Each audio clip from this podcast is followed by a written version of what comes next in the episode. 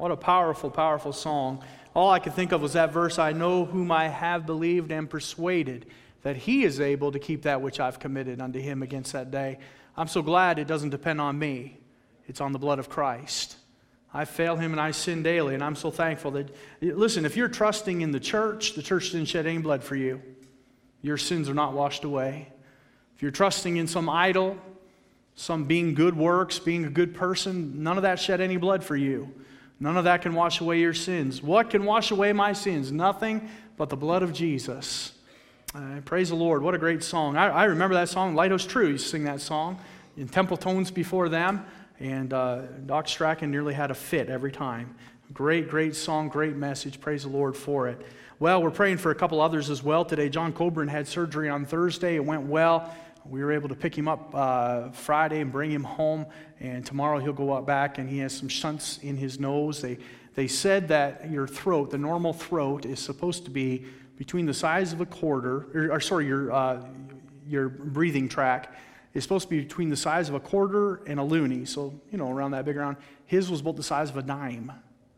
And so they said, you know, if there's ever any trauma and it swells at all, you're in a lot of trouble. If you got strep throat even or something, it could shut off his breathing real quick. So they were able to open that up and, and uh, his airways, and so he's uh, hoping to feel a whole lot better. He says breathing through his mouth already, Uh, he feels so much better. He can get more air. He was having to sleep with a forced air machine at night. They push the air into him, and, and so that should be resolved, they're hoping. And so he'll get the, the packing out of his nose tomorrow, and hopefully it's healed up enough that he'll be ready to go. And so be in prayer for John. And I, I, I, these folks never say anything, but I want you to pray for Ray and Bonnie Austin. And they've, they've had some health issues throughout the winter.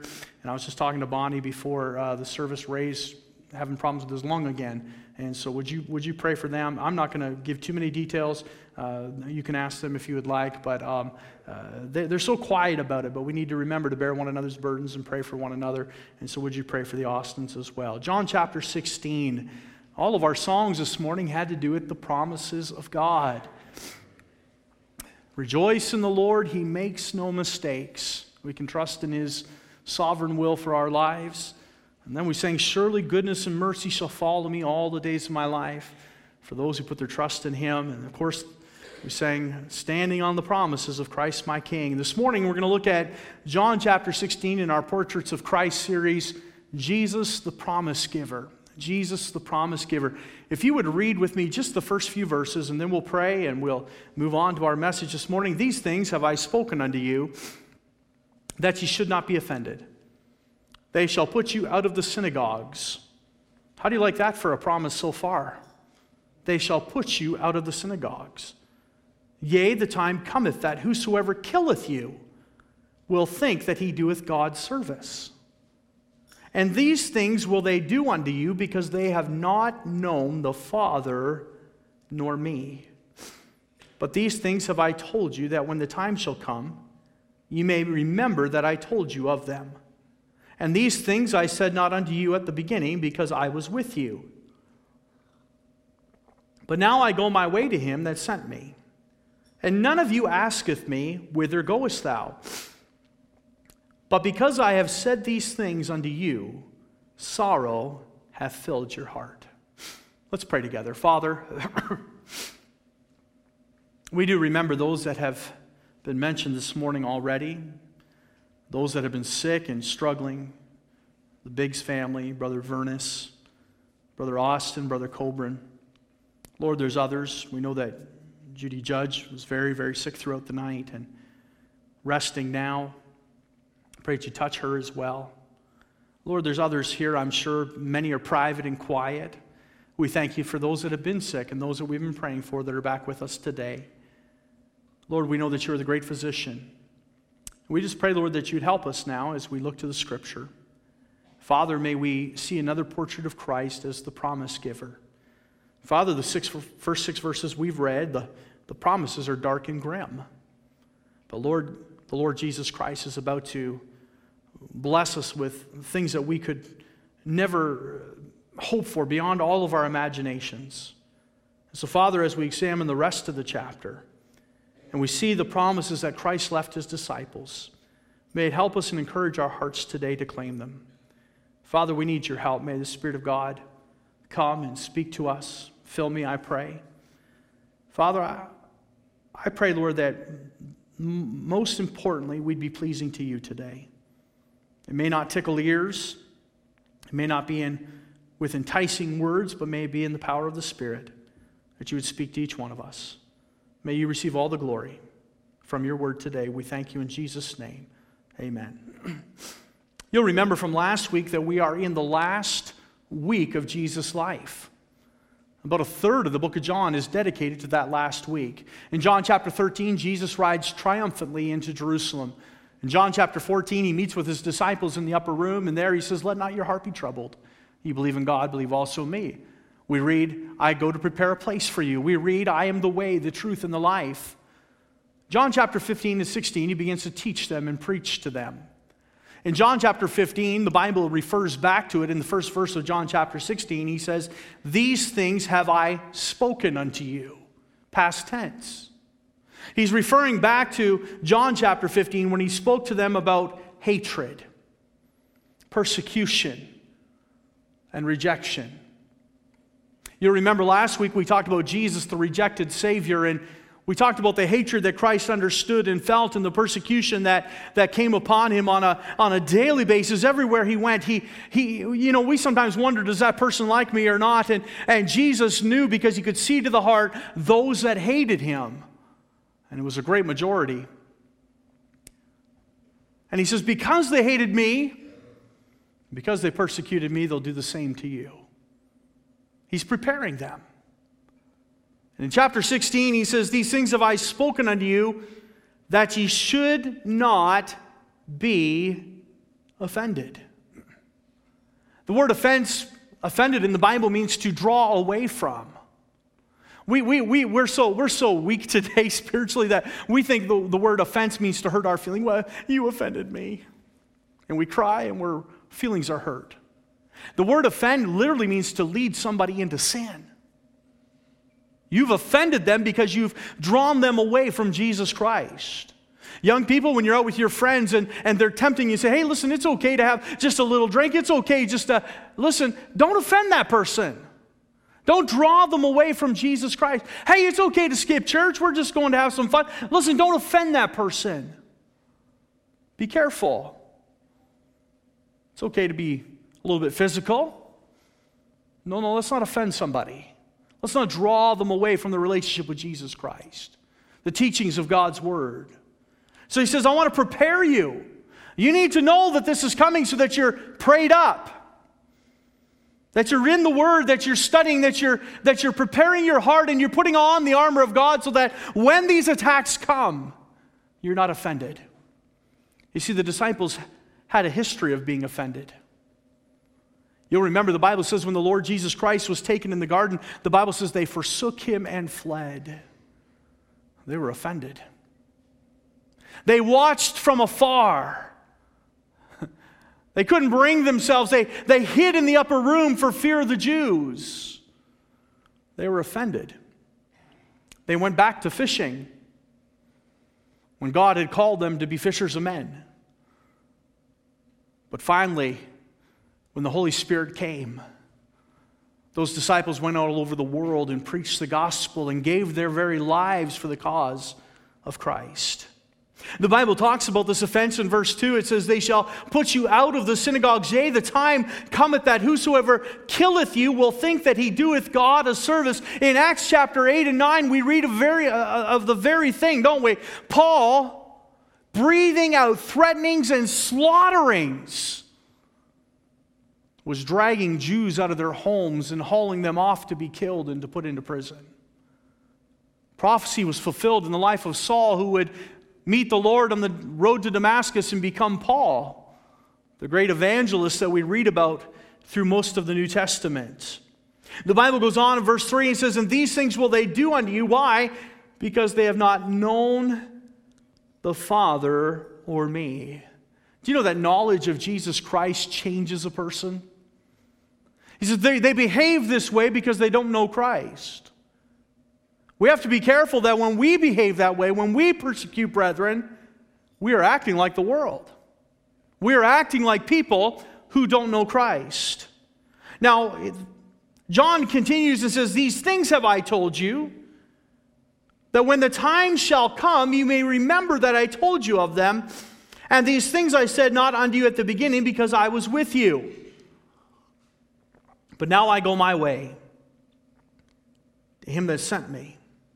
And none of you ask of me, whither goest thou? But because I have said these things unto you, sorrow hath filled your heart." Understand that these prophecies of doom and gloom and these things that were about to happen, the hatred, the, the persecutions, the rejection, the being cast out of the synagogues and being killed for the name of Jesus Christ, had overwhelmed them so much that for a moment they forgot that Jesus was leaving. That was the point of this assembly. That was why Jesus gathered his disciples one last time. He'd come into Jerusalem and gathered in that upper room and got just his disciples together to prepare them that he was leaving. Told them some wonder th- wonderful things, didn't he? He says, "I'm leaving, but the reason I'm leaving is because I go to prepare a place for you. And if I go and prepare a place for you, I will come again and receive you unto myself, that where I am, there may be also." He also said, "It's expedient for you that I must go, for if I not go, the Comforter will not come." He says, "I must go that the Holy Spirit would come and be unto you a comfort." And so he's trying to comfort them, but in the midst of it, he says, "Let's just stop for a minute and let's just talk about what's going to happen. Many of you are going to give your lives for my name." Sorrow overwhelmed them. But you know, the Lord Jesus Christ is perceptive. He could look into their hearts and he could see the pain that they were feeling. And he even comments on it when he says, this, is, this, this sorrow has filled your heart so much that even when I say to you, I go away, I'm going away, it, it doesn't affect you because you're so worried about everything else. And so he gives them some promises. I, I want to tell you today that I believe that the promises that Christ gave his disciples are still valid today. That Jesus Christ has given us these same promises. And as he's leaving his disciples and about to go up Mount Calvary and be crucified on the cross and shed that precious blood, he wants them to be comforted. And he gives them these promises. The first one is this, the promise of the presence of Christ's Spirit. The presence of Christ's Spirit. Now, read with me in verse seven, if you will. "Nevertheless, I tell you the truth. It is expedient for you that I go away. For if I go not away, the Comforter will not come unto you. But if I depart, I will send him unto you. And when he is come, he will reprove the world of sin and of righteousness and of judgment. Of sin, because they believe not on me. Of righteousness, because I go to my Father and ye see me no more. Of judgment, because the prince of this world is judged. I have yet many things to say unto you, but ye cannot bear them now." I want you to notice about this presence of Christ's Spirit. Christ was giving them the promise that, yes, I must go away, but it's expedient that he shall come. The Comforter will come. You know, the Lord Jesus Christ was a wonderful presence upon the earth. When he was with those disciples in the upper room, they understood what real love was all about. They saw the Master stoop himself and wash the feet of each of those disciples. And I, I can only imagine as they were sitting there in their chair and Christ is stooped before them, all of their sins must have come to the forefront of their heart. I don't deserve this. Jesus Christ has been sinless and spotless. He is God's only Son. He is the Lamb of glory. He will one day take away the sins of the world. He is perfect, and yet he is washing the feet of a sinner. I imagine they would recount the last three, three and a half years and say, I never ever saw Jesus do anything wrong. I never saw him be unkind to anybody. He never cussed. He never stole. He never cheated. He was sinless. I, I mean, we, we've just observed him and been in his presence all this time, and nothing can go against his character. And yet he washes my feet. You see, the presence of Christ would have been a, a wonderful thing, but do you know that when Christ was in the presence of those disciples, he wasn't in the presence of Mary, Martha, and Lazarus. He wasn't in the presence of others because he was God in the flesh. He was human. But you see, when the Holy Spirit came, he would take up residence in everybody's heart. And everybody could know his presence. Every child of God that had put their faith in Jesus Christ and trusted in salvation through him would know the presence of Christ because he would come in the form of his Holy Spirit. He says it's expedient. That means it is good for you. This is a blessing. This is a bonus for you. That when I go away, the Spirit will come and he will go into the hearts and lives of every man that claims me as Savior. The Bible talks about the presence of Christ's Spirit. We need his presence, first of all, for comfort. Verse seven calls him the Comforter. He says, nevertheless, I tell you the truth, it is expedient for you that I go away. For if I go not away, the Comforter will not come unto you. The Comforter. He wanted them to know, you know, the Lord Jesus Christ at that moment could have used many titles. He could have said, the Holy Spirit will come unto you. The disciples there with broken hearts, overwhelmed with the fear of the future and the persecution and the hatred and the rejection and the kill and the murder that they would face. Well, okay, the Holy Spirit's coming. He might have said the Holy Ghost is coming. But what they needed most at that moment was the Comforter. They needed the Paraclete, as it says in the Greek. They needed that one that the word paraclete means to come alongside and to embrace and uphold and to gird your strength. That's what the Comforter is. He is there to give us peace and to give us love and to give us hope and to give us joy in the time of sorrow. That is what the Comforter would do. And Jesus Christ gave the promise of his Spirit. Well, I'm, I'm going to tell you, I'm so glad that when Jesus saved me, he didn't just go to some far-off place and sit at the right hand of the Father and intercede for me, but no, he put his Holy Spirit in my heart. He sealed me unto the day of redemption by God's Holy Spirit. I have, I have the assurance of salvation because the Holy Spirit of God bears witness with my spirit that I am his child, that I'm a part of his family. He, he took me and he baptized me into the family of God. He placed me into the care of the Father. That's what the Holy Spirit has done. And friends, that is a comfort. There are days where I get sorrowful. I've been to funerals just like you have. And I'm so thankful for the Holy Spirit's presence to comfort me. That was one of the promises of Christ. We need the Spirit for comfort. We need the Spirit for correction. Look what the Bible says in verse eight.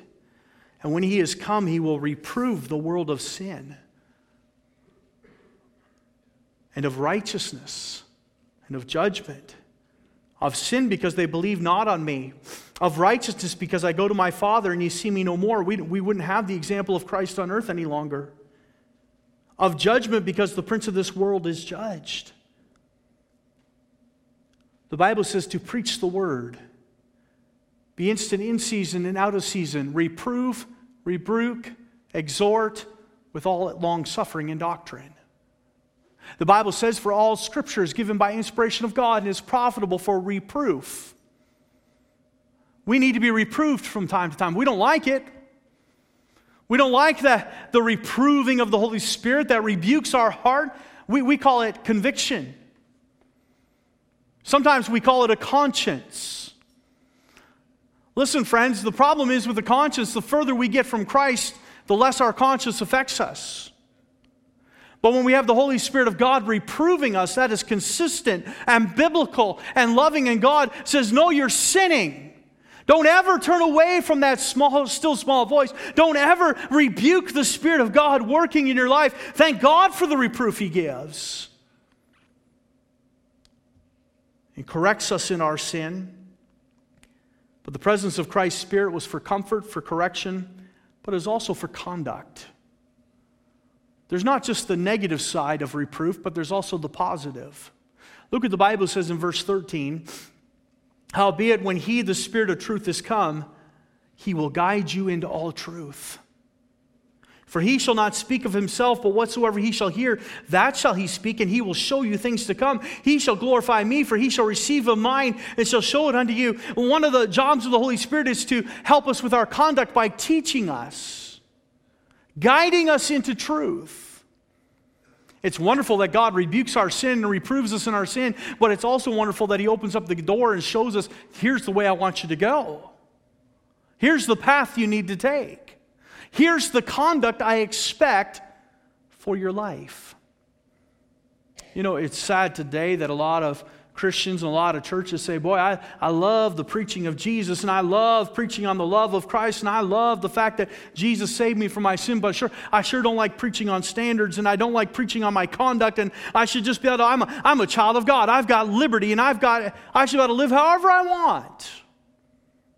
Be careful. God wants to teach us about our conduct. Why should that surprise us? If you go get a job at McDonald's today, they're going to make you wear a hairnet, man. Not real masculine, is it? I, I went a, a few weeks ago there, and I was getting a, a coffee and a muffin. I had to go somewhere early in the morning, and on the way back, I was getting a coffee and a muffin. Do you know you can get a coffee and a muffin for one dollar sixty-nine or something like that? It's a great deal. And the fellow that came to the window, it wasn't here in Simcoe, it was somewhere, I don't even remember where I was. He opened that window, and I guess he had a beard, so he had a hairnet that was around his ears and came down and covered his beard. The goofiest looking thing I ever saw. But I'm glad his chin whiskers weren't falling on my muffin. I'm, I'm thankful for that. But and I thought, isn't it funny that Christians say, don't talk to me about conduct, but for minimum wage, people will wear funny hairnets and funny things on their face just to satisfy the standard for minimum wage. And it's silly, wear the goofiest looking uniforms. How many of you remember when McDonald's used to wear those funny hats? Kind of look like a sailor's cap or something. Boy, they'll, you'll do anything for a dollar, but what will we do for Christ? The Bible says, I, I want to I want to guide you into all truth. I want you to grow. I, I want you to understand what it's like. He says, when I was here on earth, he says, I was here and I was your example. He says, I'll reprove you uh, of righteousness because I go to my Father, you see me no more. He says, you don't have anything to look for. You don't have a guide for righteousness, but the Holy Spirit's coming and he's going to guide you into all truth. He'll show you what righteousness is. But we must look to him. The first promise we see in this passage is the promise of the presence of Christ's Spirit. Secondly, we have the promise of Christ's resurrection. The promise of Christ's resurrection. Look at verse sixteen. Oh, man, what a great promise. Look what it says in verse sixteen. A little while and ye shall not see me. And again a little while and ye shall see me because I go to the Father. Then said some of his disciples among themselves, what is this that he saith unto us? A little while and ye shall not see me. And again a little while and ye shall see me. And because I go to the Father. They said, therefore, what is this that he saith? A little while. We cannot tell what he saith. Boy, they were having problems with the parables that Christ would speak in. But we can see the whole picture, can't we? We've read the back of the book. And we know what Jesus Christ is speaking of. In a little while, you won't see me. Why? Because you'll be buried in a grave. But then he would rise again. And he makes reference here. He says, because I go to the Father. Do you remember when Jesus met Mary in the garden? And she, he said, Mary. And she turned and said, Master. And she went to embrace him. He says, don't touch me. I've not yet ascended to my Father. But then later that day, the disciples and Mary were all in an upper room, and Jesus walked right through the wall. Do you remember that? And stood in their presence. Do you know that flesh and blood can't do that? Let's try it. Brother Baker, I want you to run at that wall as fast as you can. All in favor? Flesh and blood can't do it. Something had happened. Then he said to Thomas, go ahead and touch my hands and put your hand in my side. Now wait a minute. He just said hours earlier, I can't, don't touch me because I haven't ascended. Now he's saying, go ahead and touch me. What happened? He made a trip to the Father and he received a glorified body that could walk through walls and just appear out of thin air. That's traveling. That's quick. And so the Lord Jesus Christ accomplished that. And so we understand the scripture. He says, a little while you won't see me, but then in a little while you will. I'll ascend to my Father. It's a promise of his resurrection. It was a promise that, yes, I'm going to die, and yes, I'll be buried in the grave, but I'm coming again. I'll return. Hold on. And friend, I got to be honest with you. When I look at this chapter, I feel like I'm in that same gap of history that the disciples felt like when Christ was in the grave. Christ was in the grave and they weren't going to see him for a few days, but yes, they would see him again. And here I am looking back at history and saying, Jesus stood on the Mount of Olives and he ascended up to his Father, but hey, I'm going to see him again. He's coming. Boy, what a time to live. We sang that song this morning, Jesus is coming again. And I like how the, the songwriter, John Peterson, starts that all out. Marvelous message we bring. Glorious carol we sing. Wonderful words of the King. Jesus is coming again. Glory. We have the promise. I got to tell you, nothing gets me more excited than hearing a song like His Blood Was Precious Blood. I like, I, I don't I don't care if it's Resurrection Sunday or not. I think we ought to sing every week, Up From the Grave He Arose. Man, that that what a great song. I, I love it when the men get their deep bass voices, mainly because I get jealous. But I like that, Up From the Grave He Arose. Boy, chills up my spine to think that Christ arose from the grave. I want you to notice, first of all, it was a source of their hope. It's a source of their hope. Read with me, if you will, down near the end of the passage. In verse nineteen, now Jesus knew that they were desirous to ask him, and said unto them, do ye inquire among yourselves of that I said, a little while, and ye shall not see me, and again a little while, and ye shall see me? Verily, verily, I say unto you, that ye shall weep and lament, but the world shall rejoice. And ye shall be sorrowful, but your sorrow shall be turned into joy. What was the source of hope? That Jesus rose from the dead. Do you know that the Bible says in Philippians that I may know him and the power of his resurrection? Do you know why I have hope in the resurrection one day? Because Jesus rose from the dead. I mean, if he can do it, he can raise me from the dead. If he can walk out of a grave, then, then certainly he can call me forth from the dead. We have hope because Christ arose. Listen, I tell you what, I, I, sometimes we're, we're so feeble and we're, and we're so weak, and I, and I got to be honest, I fall into this all the time. I get discouraged and get upset about something, and I get thinking, Lord, well, why is this happening? And I, I look back, and, and he just reminds me, hey, don't forget you serve a risen Savior. He arose from the grave. You got nothing to hang your head about. Christ has power over death. You don't think he can take care of your little problem? The resurrection is the hope that we have. The promise of Christ's resurrection is not just the source of hope, but the scripture says very plainly, is the source of our joy. The Bible says, your sorrow shall be turned into joy. Look at verse twenty-two. And ye now therefore have sorrow, but I will see you again, and your heart shall rejoice, and your joy no man taketh from you. There's an old song I, I really like. I haven't heard it in a long time. It says this, the world may strip me of my freedom and bind me with their chains.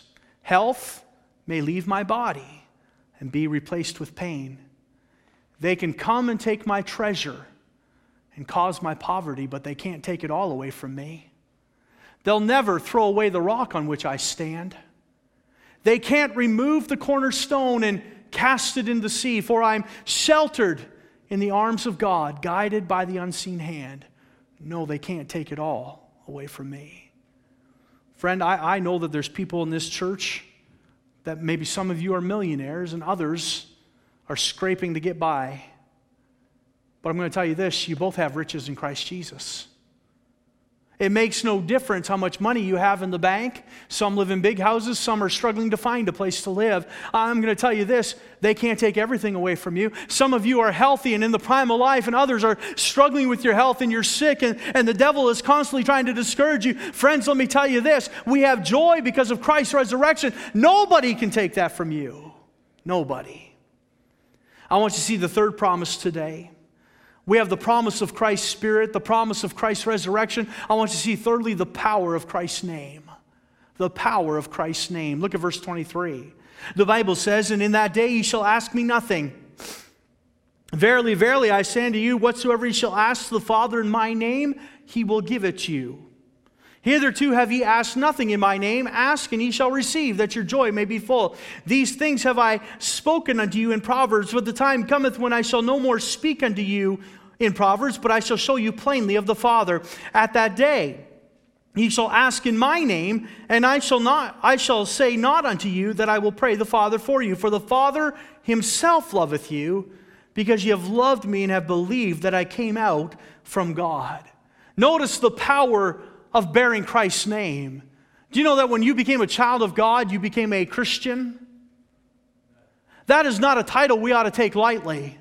By the way, that is not a title that Christians have named themselves. The Bible says in Acts chapter seventeen that they were called Christians first in Antioch. The world looked at them and they said there's something different about them. They've been with Jesus and they're followers of Jesus. We'll call them Christians. Friends, we have taken the name of Christ. The Bible says we are the bride of Christ. We just had a bride and groom return from their honeymoon. Cindy works in our class and in Sunday school, we worked together, and, and so I, I had to introduce her to the kids again. I said, now this was Miss Fett, but now it's Missus Judge. And they're looking at her because we have the other Missus Judge working in there too. That gets confusing. And so she said, well, you can call me Miss Cindy. We had to try to figure out how to have two Missus Judges. But I tried to teach the kids, listen now, it's not Miss Fett now, it's Missus Judge. The name has changed. Listen, if we're the bride of Christ, that means we got a new name. We are now His. We belong to Him. We represent Jesus Christ. And so we have to understand the, the power that comes with our name. I want you to notice that by having the name of Christ, we see that Christ is our authority. Christ, you know you can do nothing in your name, but in the name of Jesus, every knee shall bow and every tongue shall confess that Jesus Christ is Lord. We have a, there's authority in that name. The Bible says in verse twenty-three, and in that day ye shall ask me nothing. Verily, verily, I send you whatsoever ye shall ask the Father in my name, He will give it you. I can't go to God by myself. The Old Testament is instructive for us. In order to go to God, they had to go through the high priest. They would bring their sacrifices for atonement, and they would bring them to the high priest, and he would go into the Holy of Holies, and he would meet with God. They would burn incense as a picture of their prayers going to God. But Jesus Christ died on the cross, and that wall of partition was torn from the top to the bottom, and now I can go boldly into the throne of grace, not on my authority, not because I'm Alfieri, but because Jesus Christ has washed me in His blood, and I'm covered in His righteousness, and I can stand before God because of what Christ did. That's the power of Christ's name. His name gives authority. It opens doors. Verse twenty-six says, at that day ye shall ask in my name, and I shall not, and I shall, and I say not unto you that I will pray the Father for you. I want you to notice, secondly, Christ is our authority, but Christ is also our advocate. Look what it says in verse twenty-six again. At that day ye shall ask in my name, and I say not unto you that I will pray the Father for you. I, I believe with all my heart that Christ has a play on words here. We've seen Christ use that before. The Bible talks about Peter making the great confession, thou art the Christ, the Son of the living God. And he said, thou art Peter, Cephas, a small rock. And upon this rock I will build my church. Talking about a big rock, the truth of God's word. Christ has used these types of things before. Because he says to him, and it took me a while to wrap my head around it, but read it. At that day ye shall ask in my name, and I say not unto you that I will pray the Father for you. In other words, he's saying there's going to come a time you're going to be praying, and I'm not going to come to you anymore. I'm not going to come up beside you, Peter, and say, listen, I'll talk to the Father for you. What he's saying is you have authority to go in the name of Jesus to the Father boldly. But you know what other scripture tells me? And we have to compare Scripture with Scripture to make sure we're getting this right. I believe that Christ is, is, is being facetious or having a play on words to try to challenge their thinking. He wants them to know they can go boldly to the throne room of grace, but that does not mean that Christ ever stopped being my advocate. The Bible says He is sitting at the right hand of the Father, ever making intercession for me. He's praying for us. And if, if anything, this reminds me that He's my advocate. Christ, in the power of His name, we see His Christ brings authority. He's Christ, our advocate. But I want you to see once again that He is Christ, our advantage. Look at verse twenty-seven. For the Father Himself loveth you, because ye have loved me and have believed that I came out from God. Now listen. God loves us because we've loved Christ. There's going to be a whole lot of people that will stand before God one day And they'll say, have I not prophesied in thy name? Have I not cast out devils in thy name? And he's going to say, I never knew you. Depart from me, ye that work iniquity. You see, those are works. That's vain religion. But to have the knowledge of God and the presence of God in our lives comes through Jesus Christ. He is the way, the truth, and the life.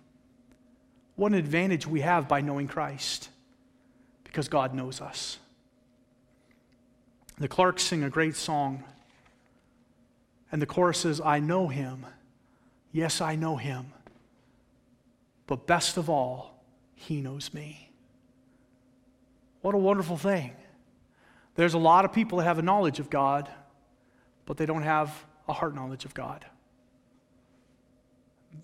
They can know a lot about God. They can know the Bible. They can quote Scripture. But they're about as saved as that front pew right there. They don't have a knowledge, or God doesn't have a knowledge of them, because they've never come through Jesus Christ. Christ gives us that great advantage. There is power in the name of Christ. And I want you to see the fourth and final promise we see. We see the protection of Christ's victory. The protection of Christ's victory. Look at verse thirty-three with me. These things I have spoken unto you, that you might have peace. In the world ye shall have tribulation, but be of good cheer. I have overcome the world. Boy, you know, the disciples were struggling, weren't they? Jesus recognized the sorrow in their heart, because Christ told them of rejection, persecution, tribulation, hatred, rejection, being dragged out of the synagogues and being killed for his name's sake. And their sorrow had filled their heart. And so he gave them four promises. First, the presence of Christ's Spirit. Second, the promise of Christ's resurrection. Thirdly, the power of Christ's name. And lastly, this morning, the protection of Christ's victory. He reminds us that, hey, I know the world will give you tribulation. I know the world's a difficult place to live. I know you're just a pilgrim and just passing through. But let me tell you this, greater is he that is in you than he that is in the world. I have overcome. What a wonderful promise to know. Listen, when you are at feeling like you're at a disadvantage and you feel like the whole world's against you, go to the one that knows. Go to the one that can have the victory. Go to the one who's overcome the world. I don't know if you've seen it yet. We, I'm very careful about what I'll recommend or what I'll say from the pulpit, especially about movies and such. But I watched that movie, The War Room. Has anybody seen that? The War Room is, is a movie about prayer. And this little old lady has a little closet, and she calls it her war room. She goes in there and she fights battles. She gets on her face before God and she pleads and she prays, and she sees victory after victory come because she's fought the right kind of war. The Bible says, for we wrestle not against flesh and blood. It's a spiritual battle that we're engaged in. And boy, I got to tell you, I... I If I just as an aside, I got excited when, when she heard about a marriage being put back together because God had intervened through prayer. She, she I mean, man, I'm telling you, I, I wish she was a Baptist. I don't know what she is. But man, she got excited, and she'd be shouting in her, all by her. She didn't care who watched. Nobody was around. She just got excited because God was working. But I liked it. The part in particular I'm thinking about is when the lady that was struggling with her marriage clued in. She was in her closet. She cleaned out a closet, and she got in there, and she was reading her Bible, and she was putting scriptures on the wall. She had prayer requests listed on the wall. And after doing this for a few weeks, something clued in in her heart. Submit to God, resist the devil, and he will flee from you. Sounds a lot like, I have overcome the world. And she got out of that prayer closet and she went down into her living room and she said, listen, devil, you've ruled this house for too long. This house now belongs to Jesus Christ. You go back to hell where you came from. Jesus Christ is my Lord, and he's going to rule this house. Man, I like that. Resist the devil, and he will flee from you. Listen, Christ has already had the victory. The devil lost two thousand years ago. He's finished. I saw a bumper sticker one time. Listen, you don't, you don't get a lot of good theology off a bumper sticker, I'll just tell you that. But I liked what it said. When the devil reminds you of, of your past, remind him of his future. Hey, he's going to hell. He's going to burn in the lake of fire. Listen, Jesus is Lord of our life. And he has already had the victory over the devil. Will you trust him? That's how Jesus closed this service or this sermon with his disciples. The last thing he said, he said, first of all, I'm going to give you the Holy Spirit. Second of all, I'm going to give you the promise of my return. I'm going to come in a resurrection here in a few days. You won't see me for a while, but you'll see me again. Thirdly, I want you to understand the power of my name. As you go to the Father, it's opened up a door for you. But fourthly, I want you to know this. I have overcome the world. Those are some pretty good promises. Do you know, I think if we would cling to those four right there, all the other ones would take care of themselves. We would realize all the rest by just learning to trust that God knows best. Let's pray this morning. Father, help us, Lord, to understand your word. Speak to our hearts. What wonderful promises Christ left with his disciples. In the next chapter, he'll go to prayer. He'll pray for his disciples. He'll pray for us, in effect, for those children that belong to him. This is really the last sermon this side of the grave we'll have from Christ before he would die. And he wanted to encourage us with some things. So I pray that you'd help us with it today. Speak to our hearts, we pray. We'll thank you in Jesus' name. Amen. Let's stand to our feet with our heads bowed and our eyes closed. Nobody's looking around. Maybe God is stirring your heart. Our faith gets tried. We get discouraged. We need to stop looking to man and start looking to Christ. Look at these wonderful promises that he's given us. Friend, do you have the Holy Spirit of God? Shout and rejoice. Do you have the promise of Christ's resurrection? Thank God for it. Praise him today. If Christ were not risen, we wouldn't even be here today. There'd be no point in gathering, and but we're saved by the blood of Jesus Christ and the finished work of Calvary. But he sealed it all when he arose from the grave. Do you understand the power of Christ's name?